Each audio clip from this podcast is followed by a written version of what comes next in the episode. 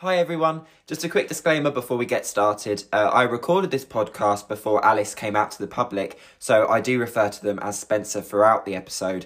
Obviously, this is no longer the case, but I just wanted to make you guys aware of that. Um, so yeah, hope you guys enjoy. Hello, and welcome to this week's episode of Just Talking, a podcast that contains, well, just talking. So, for today's episode, I'm joined by the amazing Spencer to talk about two very interesting topics. So, for the first section, we'll be talking about checklist casting and whether it is right or wrong. And then for the second section, we'll be talking about the expectation of teenagers today and the actual reality of it. I also wanted to mention before starting this episode that after today, the podcast will move to a bi weekly or every two week schedule just to accommodate for my college commitments. So, yeah, without further ado, here we go.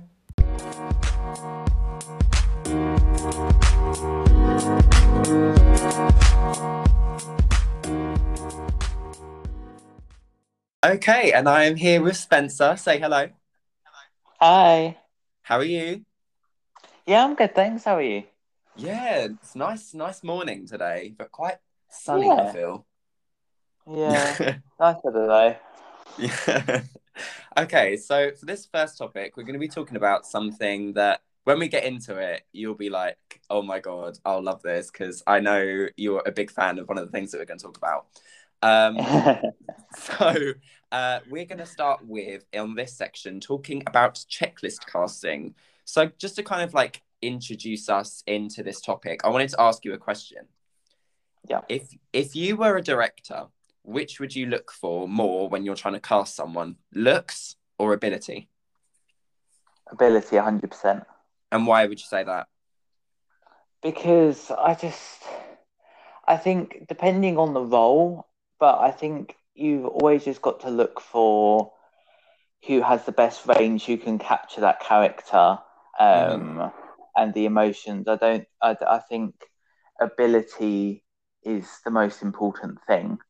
Yeah. Um, with my, I would say with majority of TV or film characters, ability is the most important thing.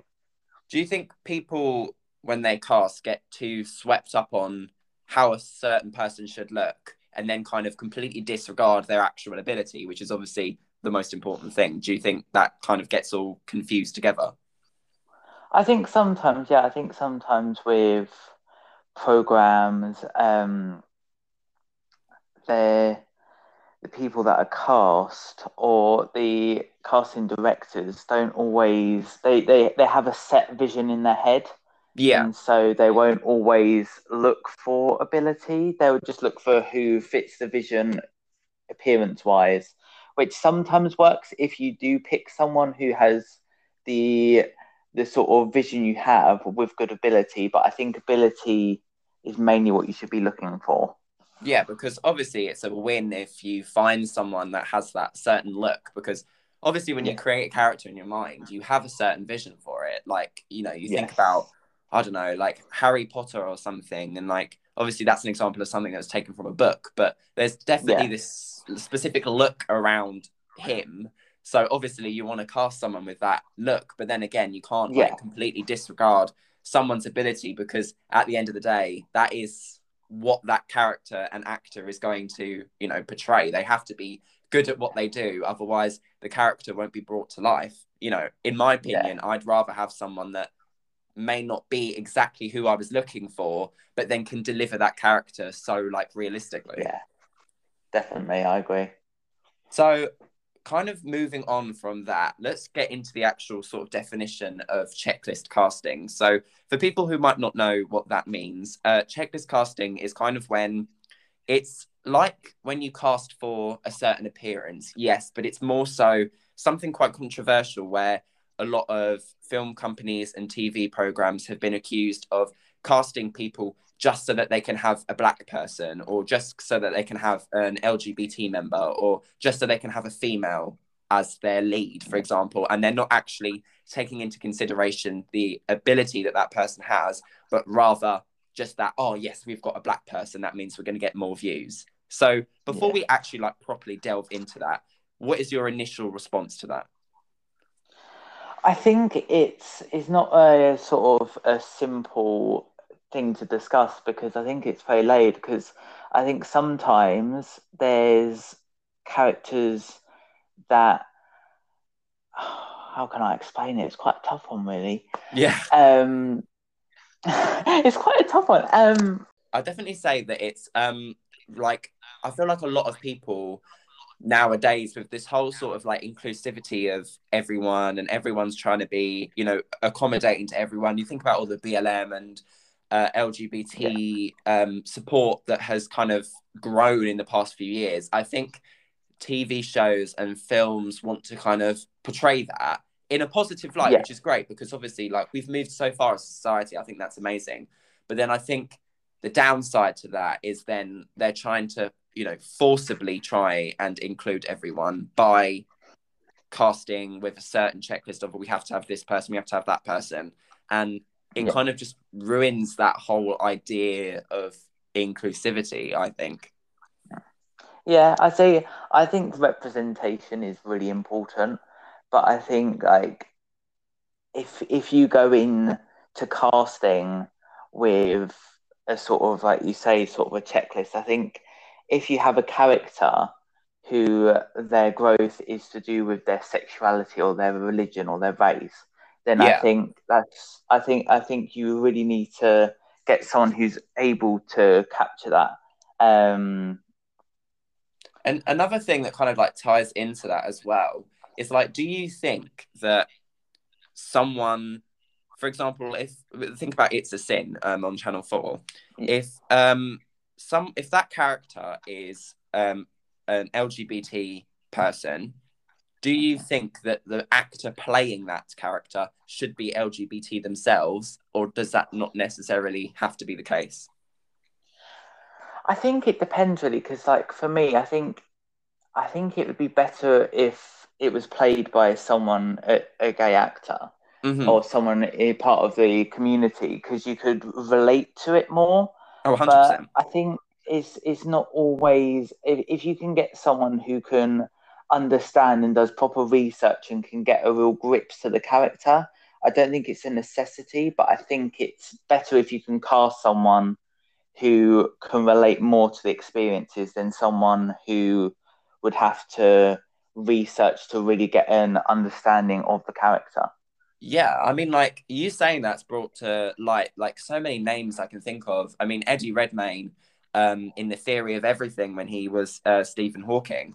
I mean, he yeah. obviously did not have um, motor neuron disease. Like he obviously does not have that. But for him to yeah. then put in the research and become that character and absolutely portray it like ridiculously well is yeah a perfect example of what you said of like it doesn't always necessarily have to be a sort of real life person who is experiencing the same things as their character and you know like Daniel Day Lewis um, with My Left Foot when he was someone with cerebral palsy, unbelievably realistic as well. Because they could have easily hired someone who had cerebral palsy, but they didn't yeah. because I think they believed in Daniel Day Lewis's ability because he's such a good method actor.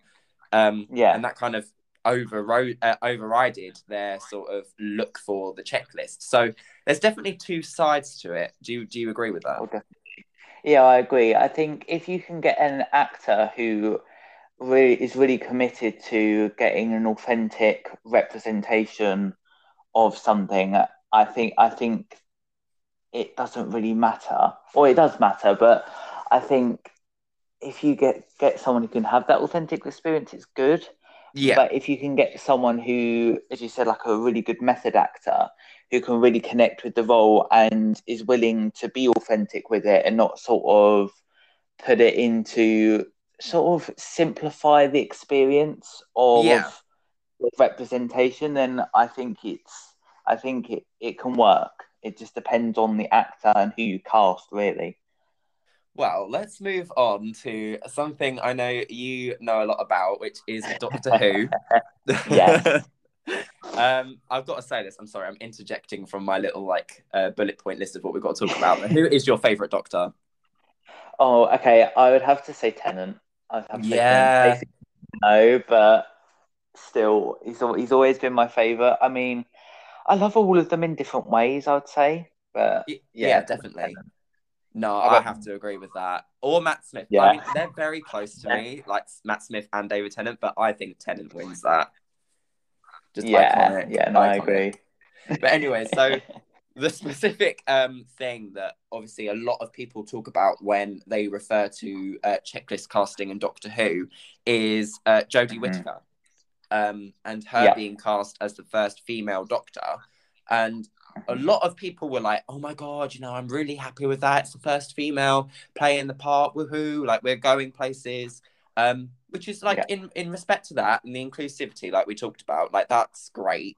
Um, but a lot of people gave a valid argument, which some people turned into something like that they're being sexist when I don't think they were. Some people were, some people weren't.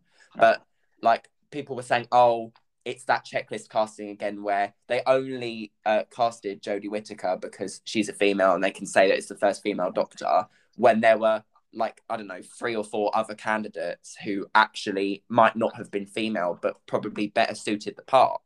So, do you think Jodie Whittaker being casted was the best choice? I I think she was. I think as an actress, she is amazing. I think there's always been this sort of in past eras there was always sort of speculation if they would cast a female doctor. Past actors who have played the doctor have been for it. I think it's it was always the case of finding the right person. And I Mhm. think Chris Chibnall wouldn't have just picked Jodie Whittaker just for, she said, the checklist casting, because he's worked with her on previous projects. I think he knows her potential as an actress and how good she is. Yeah, And I think I don't, I don't, I don't think he necessarily picked Jodie because she would be the first female Doctor. I think he picked her because she would be the best person in his eyes for the role. yeah. I mean, obviously, him coming onto it for um, series eleven, he obviously had his own vision of where he wanted to take Doctor Who. Um, Yeah. And so, yeah, I mean, I know they worked on Broadchurch together, so that was definitely a big thing. So, yeah, I definitely Yeah. think you're right in saying that. I mean, they've had that sort of uh, actor director relationship on other projects. So they kind of like he knows her ability and she knows what it's like to work with him. So I definitely think people should have taken that into account 100%. I didn't think of that.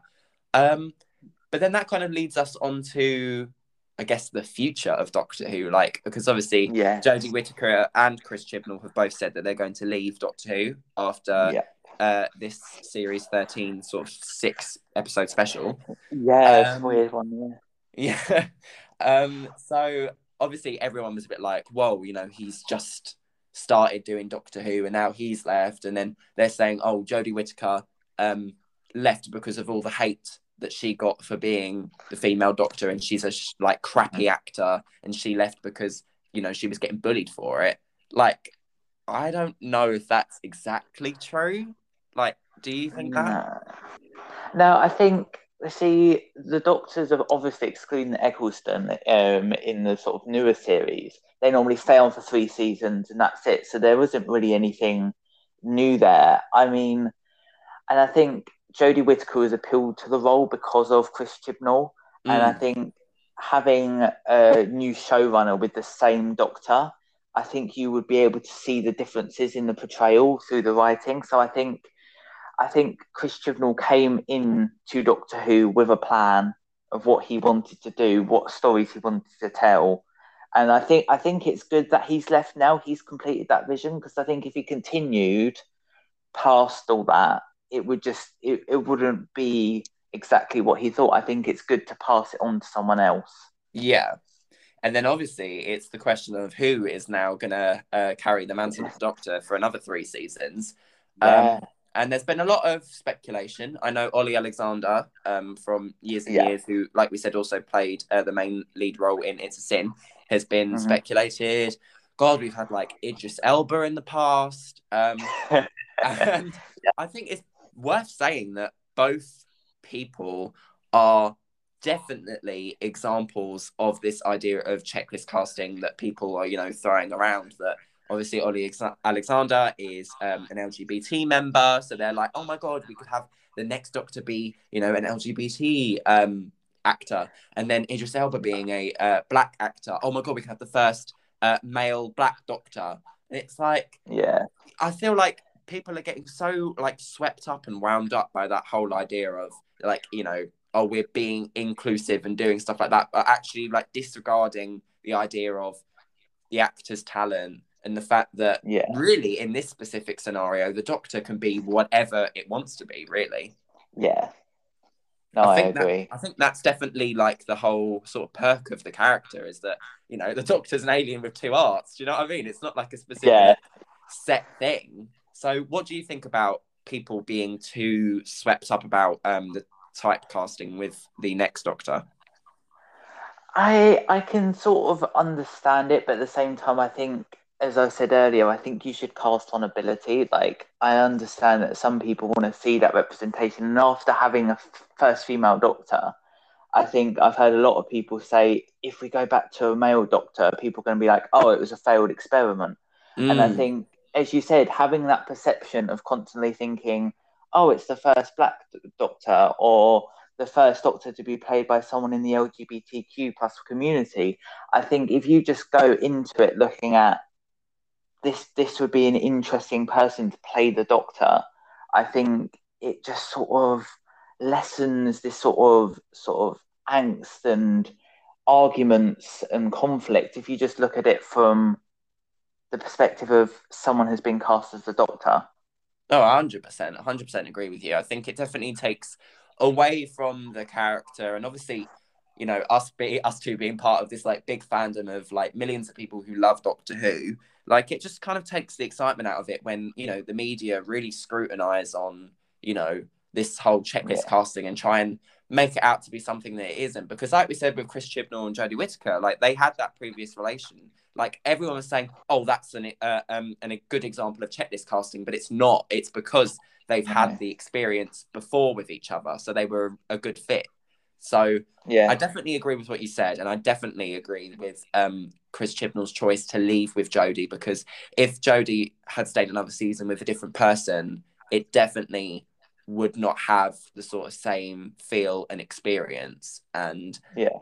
I, I definitely think it would be that could then go on to um, be that some people say that it's checklist casting and that they're keeping her on because she's a woman. When, like we say, the three series sort of exit strategy, I guess, has been a thing that's been around for, I don't know, 15 years now. So Yeah. I definitely think people are thinking into it a lot more than they should. Um, yeah, but another good example as well that you might not know about, so I'll kind of give um, a backstory to it. But on Channel 5 um, a few months ago, there was uh, an Anne Boleyn TV series. And obviously, you know, I'm, I'm, a, I'm a big fan of the Tudors. So Anne Boleyn was uh, Mhm. the second wife to King Henry VIII um, back in the sort of 1500s. Um, Yeah. And she was a white British female. And Mhm. in this TV series, Anne Boleyn is played by um, an African American and black woman. Okay. So there's two sides to that argument because a lot of people are like, listen, it's not like Doctor Who where it's a fake character and you know a doctor can be whatever they want. This is a historic event, and this is a person who has actually lived. So playing Anne Boleyn as a black woman is not staying true to history, which I understand. But then other people are like, yeah, but if she is really good for the role and like suits the vision of the director, then what's the problem with it? You know, they're still talking about Anne Boleyn. They're not like disregarding her. So Yeah. it's a very weird scenario because Anne Boleyn is a real person and she was Yeah. a white female. But this series, it's being portrayed as a uh, African American black woman. So yeah. where do your thoughts lie with that? I think I think it's one of those things where it's not is is it's sort of like polarized opinions either this or that. I sort of see it as in I don't see an issue with it. I think if everyone knows what Anne Boleyn looked like back in the time, and I think if she if she I, obviously I haven't seen it, so I don't know how she portrayed it. But if she played the part well of Anne Boleyn, then I personally don't see an issue with it. But I can also see the side of people saying, well, obviously she was a, white woman back in history, but Mhm. I, I don't see an issue with it personally. I think Yeah. if she was right for the role, and as I said, everyone knows Anne Boleyn. well, I would say a majority of people who would watch that sort of program would know Anne Boleyn, and I I personally don't see an issue with it. No, I definitely think it's a great move. Like, mm. there's a lot of like big people who are like, you know, our history has been sort of like changed so much recently, you know, with people like the whole um, slavery thing coming back to light and stuff, and yeah. statues being pulled down. And it's like, you know, some people who don't agree with that are saying, oh, that's like messing with our history. And I think in some ways, the same argument could be said here, in that, like, oh, this is messing with our history by like you know what's i think there's a term called race reversed casting where obviously it's a uh, black female playing a white woman who actually lived yeah. and it's not a fake character so i definitely understand and i agree with you that there's definitely two sides to it and i can understand both sides but i definitely think like you know if she portrayed it well and like i haven't seen it myself but i think that if she was perfect for the role and she um, brought to life the vision that the uh, director had for the series, I don't see the problem. No, I like it doesn't. The character, the uh, actress's race doesn't change her portrayal, and the way she brings to like that character, or Anne Boleyn in this case. So I, I personally, I think it was a good move if she was right for it. Mm-hmm. Well, that brings us to the end of this section. Thank you very much, Spencer, for talking uh, to me about all this. I know it's a very, I know it's a very wide um, topic to talk about. There's a lot of different things, and it's very controversial. But I definitely think that people um, should like take into consideration both sides of the argument. It's definitely yeah. not a topic where one person's right and one person's wrong because you can understand like both ways of thinking about it. But i definitely think it depends on the situation. It depends on yeah. the sort of producer and what their vision is. And i think people should kind of back off a little bit and not be too you know oh checklist casting checklist casting you know kind of yeah. take a breather. Okay well thank you very much for listening to this section and we'll see you in the next section in a minute. Bye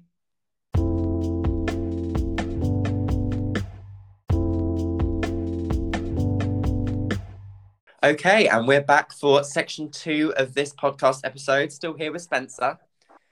Hey. Um, hey. and um, for this section, we're going to be talking about uh, something that this audience, obviously for this podcast, can definitely relate to. Um, and I hope it kind of like opens your eyes to different, maybe like opinions and viewpoints that you may not have necessarily thought about um, and like definitely make you feel like you know you're not alone in thinking this. Um, and that is the expectations of teenagers um, in today's society. So I guess the first thing I could ask you, Spencer, is if you could describe your life right now in three words, what would it be? Oh, I'd have to say interesting, unpredictable, definitely, and um, I'd say enjoyable as well. Yeah. What makes you choose those words? I mean, unpredictable mainly because like it just I never really know what's going to happen next and how I feel and like yeah, and interesting because I just because I try to keep myself busy and do lots of different things. Yeah. Um, I always try and make life a bit more fun. So oh, that's good. Yeah, yeah. Yeah, so I'd definitely say mine are quite similar. I'd say possibilities because obviously you know you're already in your sort of a level experience but i'm just going into mine. And it's like there's so many different possibilities of things that i can do. And it's like you know overwhelming yeah. but also exciting. Um yeah. second word is probably stressful because i catch myself sometimes feeling really stressed out by actually a lot of the things that we're going to talk about in a second. Um and then like also content. Like i'm kind of happy with how I am right now. That might change, but like as of now, I'm actually like okay with how my life is yeah. going. So, so yeah, I guess that yeah, our, our answers are pretty similar, which is quite interesting. So, I guess the first yeah. thing that we can start talking about um, is just like the life of teenagers today. I mean, there's obviously this kind of big portrayal of oh my god, we're all like you know junkies getting you know drunk in pubs and stuff, and like skipping out of like uni uh, seminars and stuff and like skiving and like you know getting high and things but obviously yeah. that's kind of like that sort of typical portrayal of a teenager. But then I guess Yeah. the, like what would you say actually being a teenager at our age feels like for you? I feel like It's a very big a question. Know. teenager is sort yeah, yeah. I mean, it's of, I, I seem to be so busy with stuff like co- college work or um just general life and stuff that like the thought of anything like that even happening around my surroundings, I don't even connect with it. I'm just so engrossing doing my college work now, getting ready for uni. It's Mm. sort of like that's all I'm sort of um, thinking about, really. So I think having the sort of expectation of what teenagers like is very different to the reality.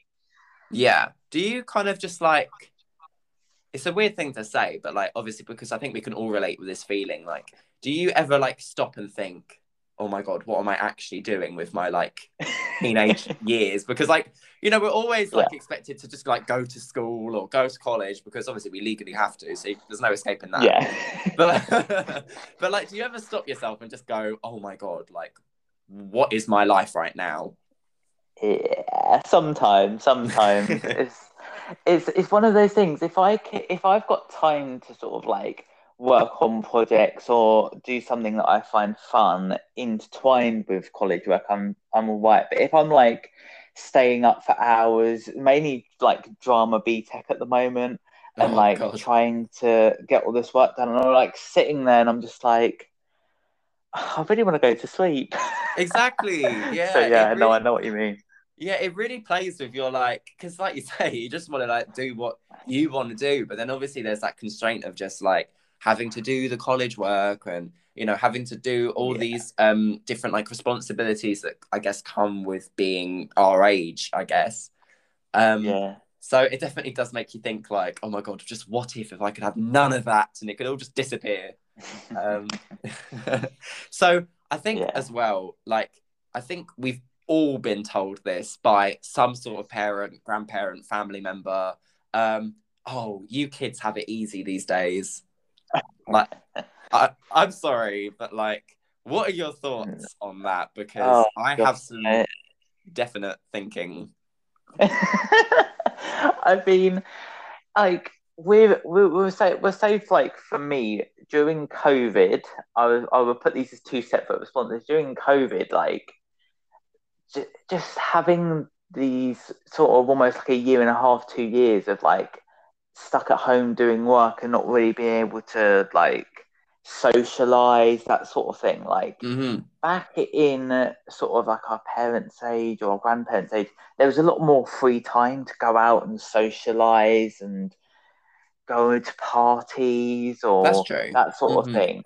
Like even like pre-COVID or like now, there's just we've just got so much to do that just even the thought of like going out sometimes it's just like no, I'm too tired yeah. to do anything. I just now I've done all my work. I just need to sleep. So Oh, 100%. 100%. I, I completely agree with you. I mean, like, I even like talked to my mum, who obviously, if you guys haven't checked out the finale of season one podcast, um, we talk about um, like you know how different it was back then, and she had you know quite a lot of um, free time. The expectations for students back then wasn't as high because obviously the whole sort of GCSE and A level sort of examinations, I guess, still quite new.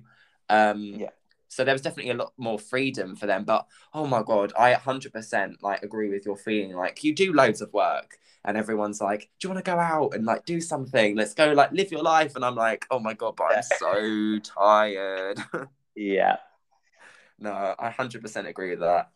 Um, so yeah, I guess like, uh, how would you go about like if you if someone said that for example if your like mum or dad said to you oh you guys have it so easy what would your response to them be like if you were having that sort of discussion what would you say back to them I would say it's not. I would say it's not easy at all because it's it, it's it's stressful and like having the expectation of like obviously I want to, but like going to uni and having to get certain grades and like knowing that if you slightly slip behind with your work, it's just gonna really eat you up, and mm. it's it's sort it's sort of like worrying at the same time because you're constantly like, at least with me, because I do English A level, it's like as soon as I have a lesson, it's like right, I've got this, this, and this to do, and then you sort of try and organize it, and then you're like, I can't, I can't keep, I can't keep um, track of all this. so I would say it's much it's, it's definitely much more stressful. There's a lot more work. There's a lot more involved, especially just like examinations in general. Like they're yeah. so much harder than they used to be. Like the content, um, and just having to revise stuff in general is just so much harder. So I you know, I, I would. Yeah, I, d- I definitely think people are a lot more blind to how much we actually, you know, have to learn and have to put ourselves through. And I feel like a lot of people, and I've spoke to a lot of people about this, like when you get a certain grade, whether it be like a mock result or an actual like GCSE result, because I know um obviously uh, a few, well, it must have been about by the time this comes out, it will have been about sort of one and a half months ago. Um, yeah. But everyone got their GCSE results and their A level results. And I spoke to a few people at the time, and I was like, when you open those grades, was your first thought, oh my God, what are my parents going to think? Or was your first thought, oh my God, I'm actually so happy with myself? So for mm. me, I was actually like, I'm so happy with myself. And I didn't actually think about, oh my God, what are my parents going to think? Like, not because they were like good or bad or anything. I just, for some reason, that thought never came to mind. But when I asked so many other people, they were like, oh my God, I was so scared if my parents were going to like disown me or like throw me out the house. And I was like, oh my God, I've just never thought of that. I don't know why. Yeah. But like, what would your first thought be when you like open a certain grade or something? Out of the two thoughts, which one would you gravitate towards? It would be more how I felt because, like, I when I got my GCSE results, it was sort of like I was more just sort of thinking, I need to get into college. I need to get these certain grades. I want to get these certain grades. Like my parents because I don't know if you know, I was homeschooled. So oh, really? I was sort of like, yeah, yeah, I was homeschooled till I joined college for like three years. Oh, wow. So my parents were like, the thought of the amount of work that you've put in, because I was kind of teaching myself with tutors and stuff. Yeah. Like, I was sort of, my parents were sort of like they didn't have any pressure. They were like, as long as you pass, as long as you feel good with how you did, then that's the main thing. So I didn't really have pressure from then. It was more pressure I put on myself. I put way more pressure on myself than my parents did when it came to grades. Yeah. Um, and I don't know if that's the same for you. Oh, I mean, like, I definitely like I felt the same way, but I can imagine like being homeschooled, like you say, they're almost like with the help of some tutors, of course, but obviously it's a lot of work that you're doing. And that to be honest yeah. it perfectly sets you up for college because obviously college is so much more independent. But yeah. like you know you, you didn't think about the sort of expectations of your parents so much but more the expectations of what you have to live up to to then move on to the next stage in your own life and yeah that i definitely like thought about i was like you know i want to get into the college that i'm going to um, you know, I, I want to get the grades that I feel like, you know, I've earned after like five years of absolute like yeah. hell on earth. So it's like, you know, it's it's definitely a weird thought. And I definitely think a lot of people consider both sides of, you know, the expectations of what their parents um, want them to get because obviously in every ideal world you'd want to get like straight nines and like a stars and everything but like you're only human and i think you just got to be proud of like your own ability and what other people want you to live up to might not ne- necessarily be good for you and it's definitely not healthy yeah. for you. No i agree. I agree. Um so i guess that kind of perfectly leads on to the next sort of thing which is having these expectations um to live up to certain things not only in education but also just in general life as well. Yeah. do you sometimes catch yourself unhealthily like pushing yourself to do more than you think you can do or like more than you can cope with? Like you said already about like you know sleepless nights and stuff. Do you think you push yourself like really hard to live up to a certain expectation? Yes i do. Um i'll say with like with, with college because I mean that's like the main thing really at the moment. Like it's just I put so much more work in sometimes than I really need to because I Mm. sort of like I sort of set this pressure on myself that I need to get this done and this done and I and I sometimes go way overboard with projects and stuff because it's just I pour everything into it. Yeah. I sort of set myself up and then I'm like, really, I should have made this a lot more simple because now I've got to do this because I'm halfway through it all. Oh, 100%. Um, I sort of set myself way too high expectations and then struggle to meet them. And it's like, I could have just made it easier for myself in the first place. Yeah. Um, I think it's definitely also just being careful of like detaching interest in what you're doing because obviously with A levels and stuff like it's, it's obviously you've got much more choice of what you want to do. And Yeah. that like interest and love of like the subject that you're doing kind of gets pushed aside when you try and you know meet too high expectations. It makes the fun mm. out of it like just like disappear really. Yeah, it, it sometimes does. I mean, with performing arts, when it comes to like writing scripts or like researching stuff, I, I I still enjoy that, but it gets to a point where if you're doing too much of it, even like your favorite topics, it can just become very laborious very quickly. Mm. And I think also that can, as well as education, I've caught myself feeling that in general life as well. Like specifically Mm. social media, I'm quite uh, an active like sort of poster on social media. Um, and when I like go to take a photo, I nowadays like compared to like a year ago, I m- more so catch myself thinking, okay, right, I want this to look a certain way because I know people will like that, or I want to have this mm. certain outfit because I feel like it's you know quite up to date with sort of trends and stuff. And it almost like Yeah. you, you kind of catch yourself out and thinking, I'm actually not posting something on Instagram because I like the photo and I want to post it. I'm posting it because Yeah. I almost feel like I have to meet certain expectations of looking a certain way. And it's like Yeah, I'm all for the whole sort of like, you know, look how you want to look. Don't have to be a certain way. And I've discussed that on the mm. podcast before, but it's yeah. really hard to stop yourself from like meeting certain expectations in that way. Yeah. No, Have you have you ever felt the same way about that? I think I used to, but I think with sort of like past experience and stuff, I've sort of become more sort of like I am who I am, and I sort of I sort of dress the way I want to. I sort of act the way I want to. I sort of I don't feel that pressure as much. I certainly used to. Yeah, that's Um, great. But yeah, I think I think it's one of those things of you sort of have to change your mindset between how I feel comfortable and how I want to be compared to how I think everyone else wants me to be. If you get Yeah. what I mean.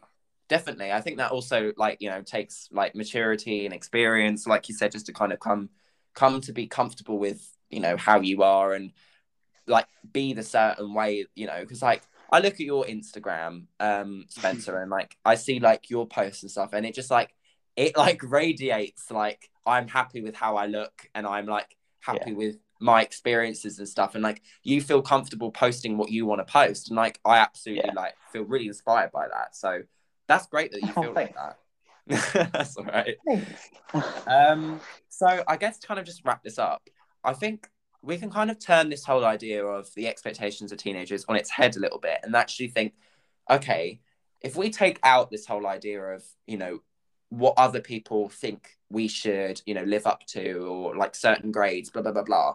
And actually think about how like inclusive our society as young people is now like in our modern times. Like you think about so many different things like you know the lgbtq plus community is obviously Yeah. very accepting now um, by ev- most generations. Um, and that's wonderful because that sort of expectation of having to be a certain way is then gone because you know people feel much more free to express themselves how they want to be and how they're meant to be.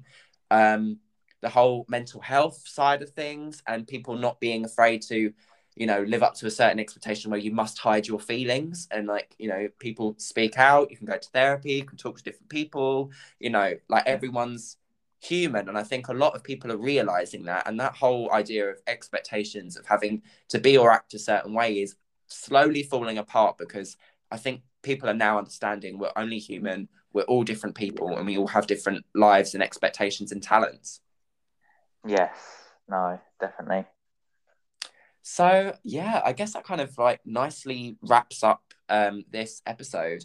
I definitely think um it's a really nice way of like reflecting on kind of like teenage life because however mad it can be and all the you know different things that us lot like 16 17 year olds can get up to um it does really like make your mind think oh my god actually how much do i think about what other people think of me or want me to be like? And you know we should really start thinking how do i want to live my life and how what expectations do I want for myself and to not make them too yeah. high or just you know like just be comfortable with how you are. So yeah. yeah, thank you very much Spencer for joining me on this podcast. It's been lovely having you. Yes, thank you very much. It's great fun. That's all right. Um, so my Instagram handle is underscore just talking podcast underscore at the end. Again, hope you guys enjoyed this episode and enjoying season two so far. Very exciting times. Um, and we'll see you on the next episode. Have a lovely day, guys. Bye.